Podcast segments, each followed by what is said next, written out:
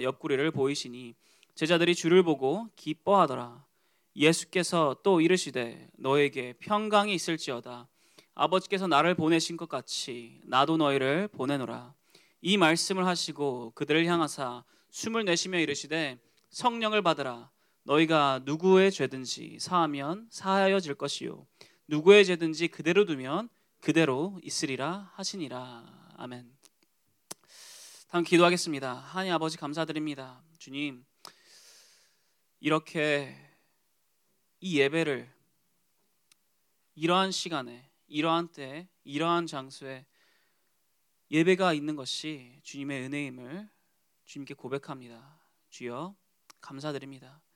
지금 계속해서 예배를 드리며 나아갑니다. 이 시간 이 예배가 그저 우리가 귀를 열고 듣는 시간뿐만이 아니라 예배의 목적 그대로 우리의 모든 것을 거룩한 산 제물로 주님께 드리는 시간 온전히 저의 목소리가 아니라 주님께 귀 기울이는 시간 주님께 모든 것을 집중하는 시간 될 수 있도록 허락하여 주옵소서. 감사드립니다. 기대하며 나아갑니다. 이 모든 기도 살아계신 예수 그리스도 이름으로 기도를 싸움나이다. 아멘. 반갑습니다, 여러분. 반갑습니다. 네, 반갑습니다. 네, 여러분 날이 어, 갑자기 좀 추워지고 있습니다. 어떻게 여러분 좀 건강 잘 챙기고 계십니까? 건강하십니까? 여러분 지금 혹시 건강하십니까? 제가 방금 들었던 이 질문에 답을 어떻게 하셨습니까? 어떤 분들은 제가 방금 전에 슬쩍 보았는데 고개를 양옆으로 끄덕이셨던 분들도 계시고요. 휘저어서셨던 분들 계시고요. 뭐 어떻게 여러분 생각하십니까? 나는 지금 건강한가 건강하지 않은가 한번 생각해 보시기 바랍니다. 혹여나 지금 제가 들었던 이 질문에 답이 바로 나오지 않았거나 혹은 부정적인 답을 아 나는 건강하지 않다라는 답이 나오셨다면요. 한번 되돌아보시기 바래요. 내가 무엇 때문에 지금 내가 건강하지 않은가? 날씨 때문인가? 아니면 혹여나 다른 그 무언가가 나의 건강을 망치고 있는 것인가? 그렇다면 여러분, 만약에 내가 지금 현재 건강하지 않다면요. 여러분 우리가 건강하기 위해서는 무엇을 해야 될까요? 건강하기 위해서 제일 중요한 것은 무엇입니까? 운동. 네. 많은 이 미디어 매체에서 그리고 많은 사람들이 그런 말을 합니다. 건강에 제일 중요한 것은 바로 운동이다라고. 운동을 해야 한다라고. 운동하지 않으면요, 사람은요 이미 피곤한데도 불구하고 운동을 안 하면 오히려 더더욱 피곤해집니다. 더더욱 체력이 없어지고요. 그렇게 악순환에 빠지게 됩니다. 운동을 안 하게 되면요. 오히려 노화가 더 빨리 찾아오게 되고요. 뿐만 아니라 이런저런 어, 합병증과 같은 것들로 인해 죽음까지도 빨리 다가올 수가 있습니다. 또 다시 또 다른 중요한 것은 무엇이 있을 것 같습니까? 많은 사람들이 이렇게 말합니다. 운동만큼 어쩔 때는 운동보다 더 중요한 것이 있다. 건강을 위해서라면 이것을 꼭 지켜야 된다라고 말을 합니다. 무엇이냐? 먹는 거예요. 먹는 게 중요하다. 먹는 것을 조절해야 한다. 무엇을 언제 먹을지를 우리는 잘 조절해야 한다. 그러면서 말합니다. 비타민 챙겨 먹어라. 비타민 챙겨 먹고 먹는 거 잘 조절해서 건강을 챙겨라라고 말합니다. 어떻습니까, 여러분? 동의하십니까? 건강을 위해서 제일 중요한 것, 운동 혹은 먹는 것. 이 말들은요 다 틀린 말은 아닙니다. 맞습니다. 건강하기 위해서는요 운동을 해야 하고요. 건강하기 위해서는 여러분 먹는 거 조절해야 합니다. 안타깝게도 저는 이 두 가지를 다 지키지 못하고 있습니다. 그런데 여러분 한번 생각해 보세요. 정말 건강을 위해서 제일 중요한 것이 그 두 가지일까요? 건강을 위해서 제일 중요한 것이 운동하는 것이고 먹는 것일까요? 혹시나 여러분 우리가 건강에 조금 더 근본적인 조금 더 중요한 한 가지를 망각하고 있는 것은 아닙니까? 너무나도 필수이고 너무나도 당연한 것이기 때문에 우리가 잊어버린 한 가지가 있지 않습니까? 건강하기 위해서 필요한 것. 아니 조금 더 근본적으로요. 살아가기 위해서 필요한 것. 한 가지 있지 않습니까? 호흡하는 거 아니겠습니까? 숨 쉬는 것 아니겠습니까? 여러분 숨 쉬는 것이야말로 실상 우리의 건강 우리가 건강하기 위해서 더 나아가 우리가 살아가기 위해서 제일 중요한 것입니다. 우리는요 1분에 15회 정도 숨을 쉽니다. 하루에 2만 회 정도 숨을 쉬고요. 1년에는 790만 회 정도 숨을 쉬고 있습니다. 그 정도 호흡을 합니다. 왜 그렇게까지 많이 합니까? 운동은 일주일에 6번, 많아야 6번이고 밥 먹는 거는 일주일에 많아야 21번인데 아니 더 드실 수도 있겠네요. 그 정도밖에 되지 않는데 숨 쉬는 거는 하루에 하루만 해도 2만 회를 해야 합니다.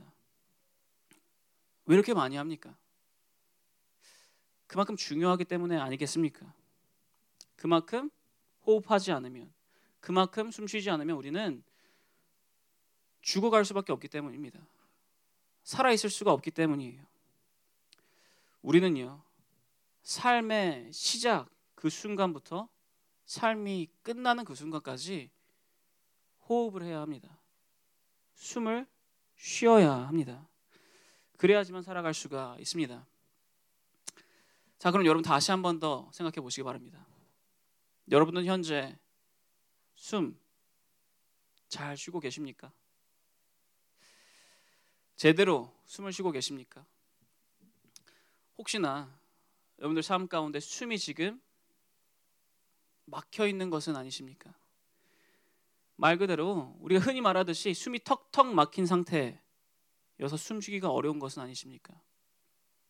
나의 매일 가운데 계속해서 한숨이 나오는 계속해서 한숨이 나오는 그러한 삶 가운데 있으십니까?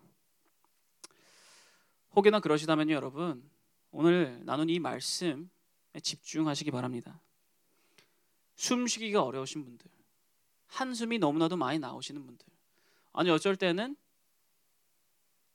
숨이 제대로 쉬어지지 않으시는 분들, 여러분 제가 제대로 쉬, 숨을 쉬는 방법을 알려드리겠습니다. 숨을 제대로 쉬려면요, 숨을 들이마시고 내쉬어야 합니다. 아, 전도사님 뭔 뚱땅지 같은 소리예요. 장난하십니까?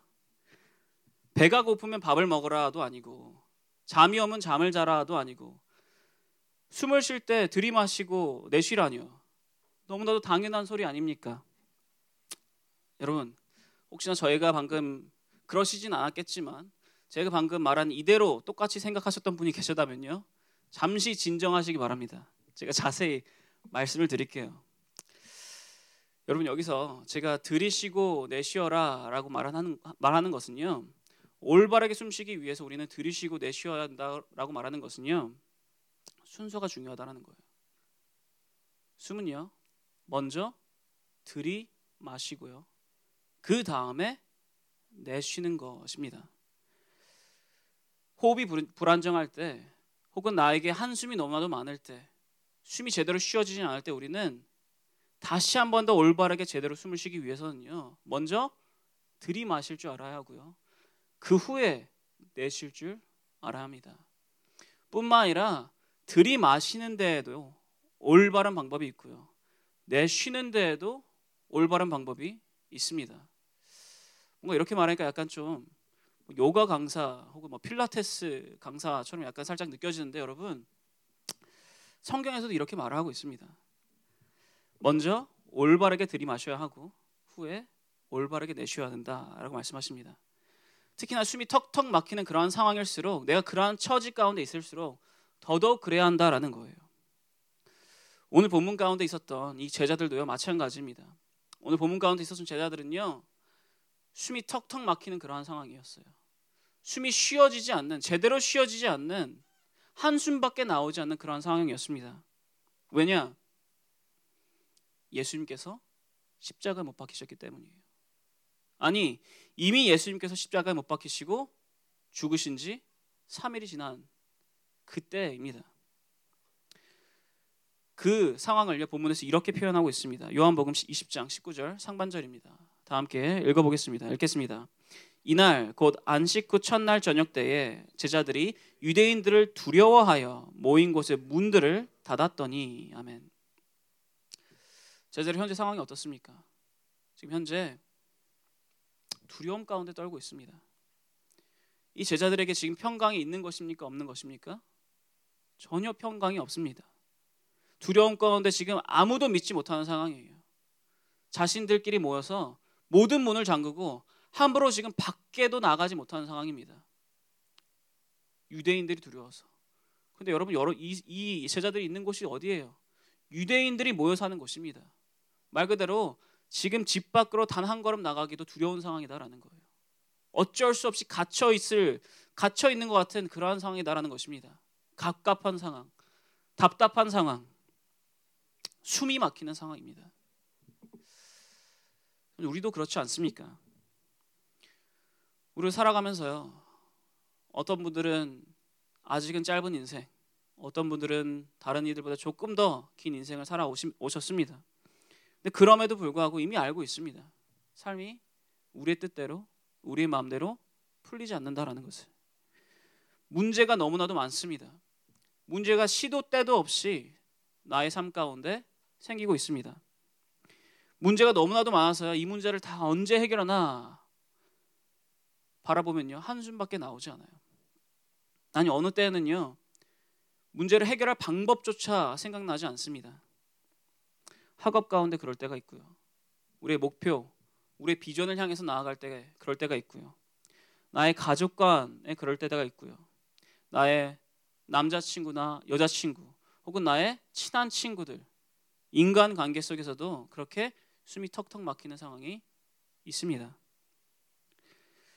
이것이요. 처음에는요. 이런 갑갑한 상황 속에 있을 때 처음에는요. 후, 한숨밖에 나오지 않아요. 그런데 그 한숨이 잦아지고 잦아지고 잦아지면요. 점점 심각해지면요. 어느 순간 호흡이 어려운 상황이 되게 됩니다. 숨 쉬는 게 마음대로 되지 않는다라는 거예요. 숨쉬기가 어려워집니다. 그게 극심한 예가 바로 우리가 흔히 알고 있는 패닉 어택, 공황 장애가 그렇지 않습니까? 그러한 상황 속에 있는 자들이 바로 이 예수님의 제자들의 상황이다라는 거예요. 그들에게는요 평강이 깨져 있습니다. 두려움, 두려움과 걱정과 염려만이 가득해 있, 있습니다. 숨쉬기가 어려운 상황이에요. 그러한 예수님에게, 그러한 예수님의 제자들에게 예수님께서 부활하시고 찾아오셔서 이렇게 말씀을 하십니다. 요한복음 20장 21절에서 22절 말씀. 다 함께 읽겠습니다. 읽겠습니다. 예수께서 또 이르시되 너희에게 평강이 있을지어다. 아버지께서 나를 보내신 것 같이 나도 너희를 보내노라. 이 말씀을 하시고 그들을 향하사 숨을 내쉬며 이르시되 성령을 받으라. 아멘. 지금 숨을 제대로 쉬지 못하고 있는 갑갑한 상황 속에 두려움 가운데 떨고 있는 그런 예수님의 제자들에게 예수님께서 평강이 있을지어다라고 말씀하십니다. 그리고 그와 함께 이 행동을 하세요. 무엇을 하십니까? 숨을 그들에게 불어 넣으십니다. 여러분, 예수님께서 예수님의 제자들에게 지금 숨을 불어 넣고 있는 상태라면 예수님의 제자들의 입장에서는 어떤 것입니까? 숨을 들이마시는 상황입니다. 예수님께서 불어 넣으신 그 숨을요. 예수님의 제자들은 지금 숨을 들이마시는 상황이다라는 거예요. 그렇습니다, 여러분. 우리의 삶이 고단할 때, 숨이 턱턱 막히는 그러한 상황 가운데 있을 때 우리가 제일 먼저 해야 되는 것은요. 바로 이 숨을 들이마시는 것이다라는 거예요. 왜냐? 생명이 그렇게 탄생했기 때문입니다. 왜냐? 우리 애가 처음으로 쉬었던 그 숨이 바로 들이마시는 숨이기 때문이에요. 창세기 2장 7절 말씀입니다. 다 함께 읽어보겠습니다. 읽겠습니다. 여호와 하나님이 땅의 흙으로 사람을 지으시고 생기를 그 코에 불어 넣으시니 사람이 생명이 되니라. 아멘. 언제 생명이 되었다고요? 하나님께서 생기를 다른 말로 숨을 그 코에 사람의 코에 불어 넣으셨을 때 즉 사람의 입장에선 처음으로 숨을 들이마시게 되었을 때 비로소 우리는 살아있게 되었다라는 거예요. 그렇게 우리의 생명이 시작됐다라는 것입니다. 그러니 여러분 만약에 내가 살아가면서 지금 현재 상황 가운데 숨이 턱턱 막혀 호흡이 불안정한 상황이라면 다시 한 번 더 리셋을 해야 합니다. 우리의 이 숨을 다시 한 번 더 리셋해야 합니다. 어떻게요? 생명이 태어났던 그 순간처럼 제일 먼저 숨을 들이마셔야 된다라는 거예요. 그런데 여러분 아까 말씀드렸습니다. 순서가 중요하다. 그런데 그와 함께 방법도 중요하다고 말씀드렸어요. 순서는요 당연하게도 지금 숨을 들이마시는 것이 먼저입니다. 근데 그 숨을 어떻게 들이마셔야 하는가? 여러분 제가 여러분 조금 불편하게 해드리겠습니다. 여러분 자각하시게 될 거예요. 여러분 지금 숨을 어떻게 쉬고 계십니까?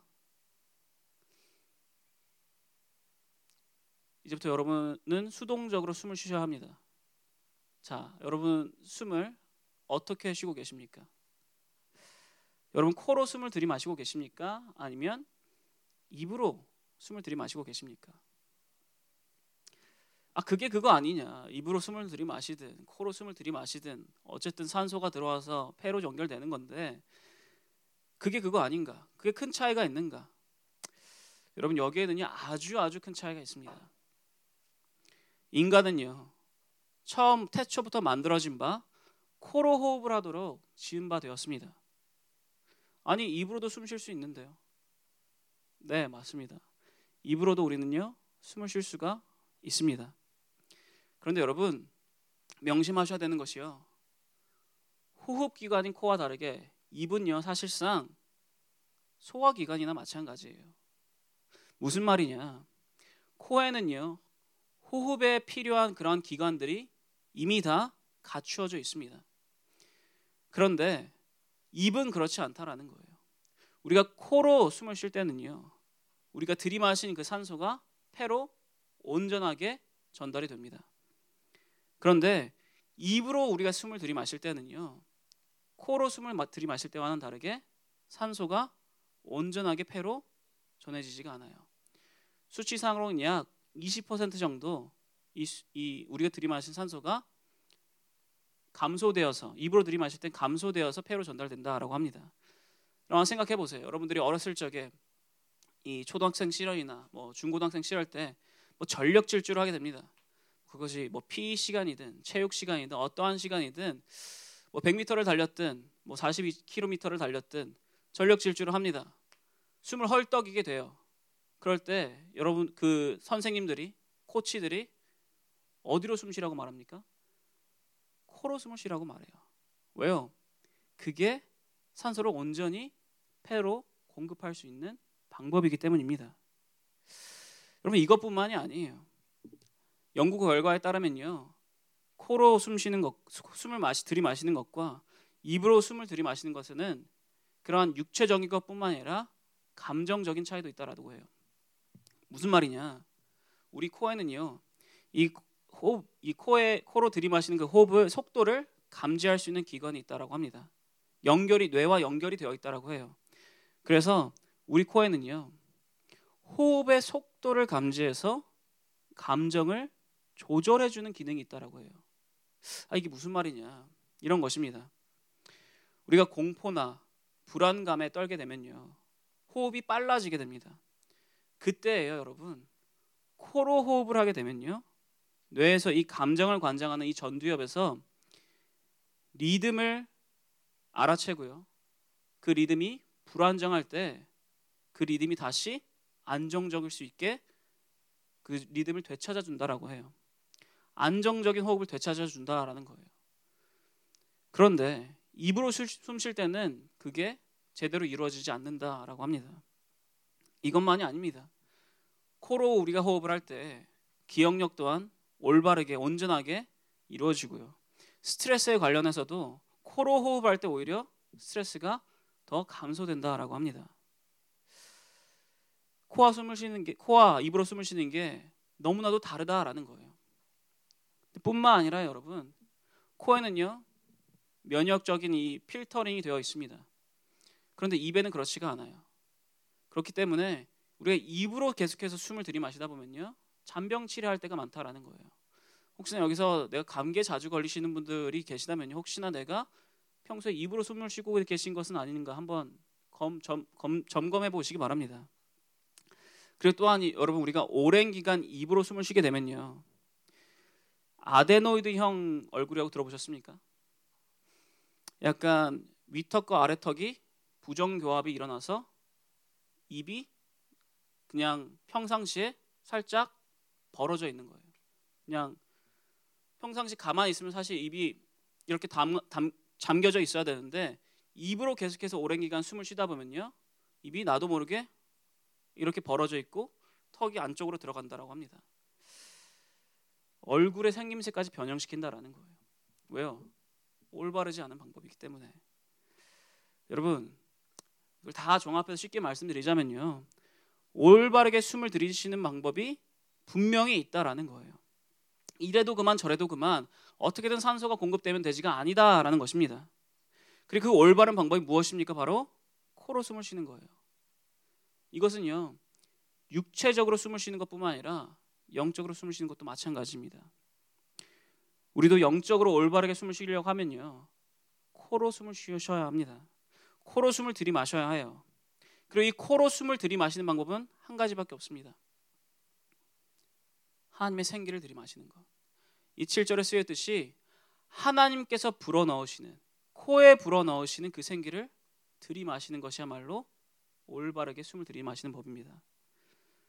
여러분 쉽게 말씀드리자면 우리의 삶 가운데 숨이 턱턱 막히는 그러한 상황 속에 놓이게 된다면 숨을 도저히 온전하게 숨을 쉴 수 없는 그러한 상이라면 하나님께 나아가야 된다라는 거예요. 하나님을 찾으셔야 된다라는 겁니다. 사람을 찾는 것이 아니라 장소를 바꿔보려 하는 것이 아니라 환경을 바꾸는 것이 아니라 하나님을 찾으셔야 된다라는 거예요. 코에 숨을 불어넣으신 분은 하나님이십니다. 그런데 왜 우리는 다른 사람을 찾습니까? 우리의 삶이 숨이 쉬기, 숨쉬기가 어려울 때, 고난 가운데, 어려움 가운데 있을 때 왜 제일 먼저 찾는 것이 다른 사람이 되는 것입니까? 왜 제일 먼저 찾는 것이 술이 되고 담배가 되고 약이 되는 것입니까? 왜 그러한 것에 의지하는 것입니까? 왜 우리의 삶 가운데 어려움이 있고 고난이 있을 때 하나님을 찾지 아니하고 새로운 장소를 찾아가고 새로운 환경을 만들어내려 하는 것입니까? 여러분 그러한 것은요 입으로 숨 쉬는 방법이에요. 처음에는 아 괜찮을 것 같습니다. 처음에는 숨 쉴 수 있는 것 같아요. 하지만 쉬다 보면 쉬다 보면 결국에 나의 몸이 망가지게 된다라는 거예요. 제대로 숨을 쉴 수가 없다라는 겁니다. 여러분 숨을 들이마실 때 코로 숨을 들이마셔야 합니다. 입이 아닌 코로 숨을 들이마실 때 비로소 진정한 숨을 쉬는 시작이 된다라는 거예요. 그러면 이제 들이마셨으니 어떻게 되겠습니까? 들이마셨으니 내쉬셔야 합니다. 올바르게 이것 또한 올바르게 내쉬셔야 해요. 그것이 무엇이냐? 본 말씀 21절에서 23절 말씀 다 함께 읽어보겠습니다. 읽겠습니다. 예수께서 또 이르시되 너희에게 평강이 있을지어다 아버지께서 나를 보내신 것 같이 나도 너희를 보내노라 이 말씀을 하시고 그들을 향하사 숨을 내쉬며 이르시되 성령을 받으라 너희가 누구의 죄든지 사하면 사하여질 것이요 누구의 죄든지 그대로 두면 그대로 있으리라 하시니라 아멘. 우리가 숨을 들이마실 때 우리의 이 몸 가운데 이루어지는 것이 세 가지가 있습니다. 무엇이냐? 성령을 받는 것이고요. 용서를 받는 것이고요. 평강을 받는 것입니다. 그리고 주님께서 말씀하시길 하나님께서 아버지께서 나를 보내신 것 같이 나도 너희를 보내신다라고 말씀하세요. 즉 우리가 보냄 받을 때는요. 내가 받았던 성령님과 용서와 우리가 받았던 이 평강이요. 나 또한 실천하며 보이며 나아가야 한다라는 거예요. 우리가 숨을 내쉴 때 평강과 성령과 또한 용서가 이루어져야 된다라는 것입니다. 이것은 주님께서 하신 명령이에요. 숨을 내쉴 때 우리가 따라하는 명령입니다. 조금 더 직설적으로 말씀드릴게요. 여러분, 여러분 삶 가운데 복음을 선포하시며 나아가셔야 합니다. 여러분 삶 가운데 다른 이들 용서하시며 나아가셔야 합니다.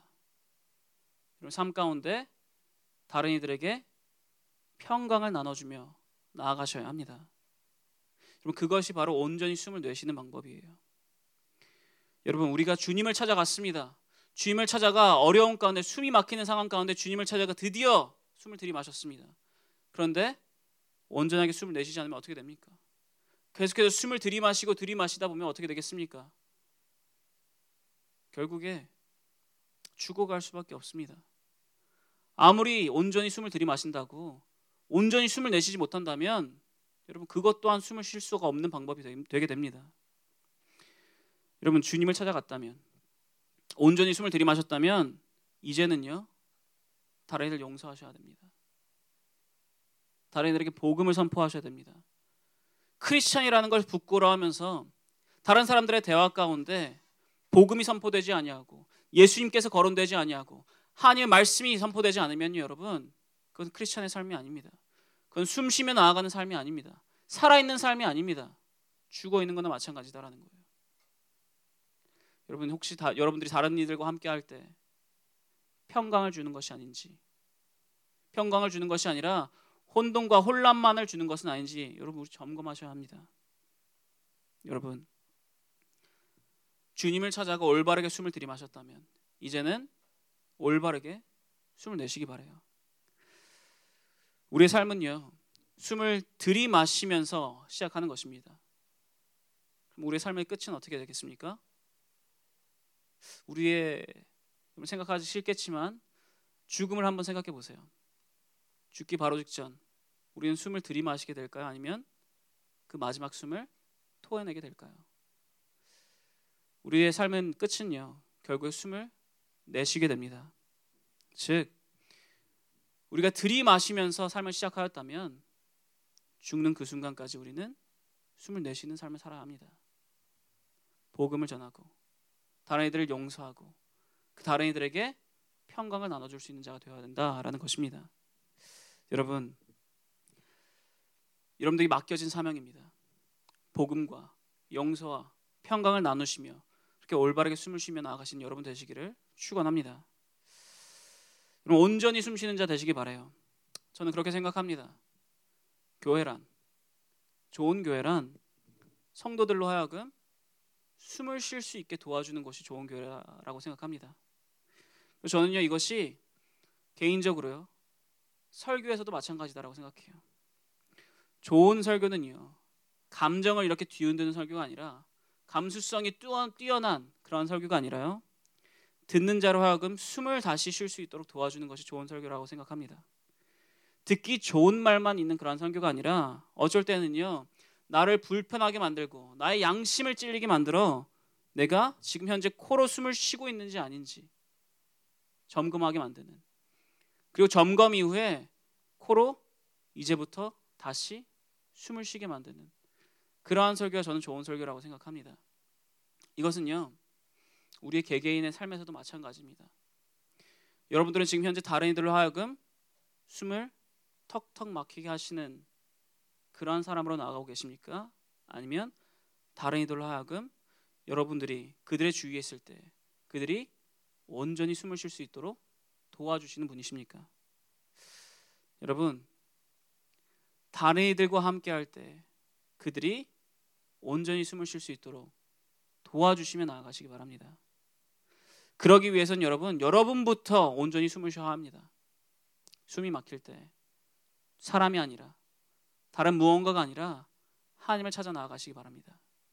그리고 그 하나님 안에서 평강과 용서와 또한 성령의 그 복음의 그 역사를 경험하시기 바랍니다. 아니 그냥 경험하는 것이 아니라 누리시기 바랍니다. 그리고 그러, 그럴 때 그 평강과 복음과 그 용서를 다른 이들에게도 나누시기 바랍니다. 그리고 계속해서 여러분 숨 쉬어 나가시는 모든 여러분 되시기를 축원합니다. 여러분 다 함께 기도하겠습니다. 여러분 기도하실 때요. 어, 여러분 아시다시피 어, 기도를 받기를 제가 돌아다니면서 기도를 여러분 해드릴 텐데 기도를 받기를 원하시는 분들은 땅바닥에 앉으시거나 무릎을 꿇고 기도를 하시고요. 그러지 아니하 그러지 아니하시면 그냥 그 자리에 앉으셔서 기도하셔도 좋습니다. 여러분 지금 이 시간 기도할 때 여러분 몇 가지 참 같이 기도했으면 좋겠습니다.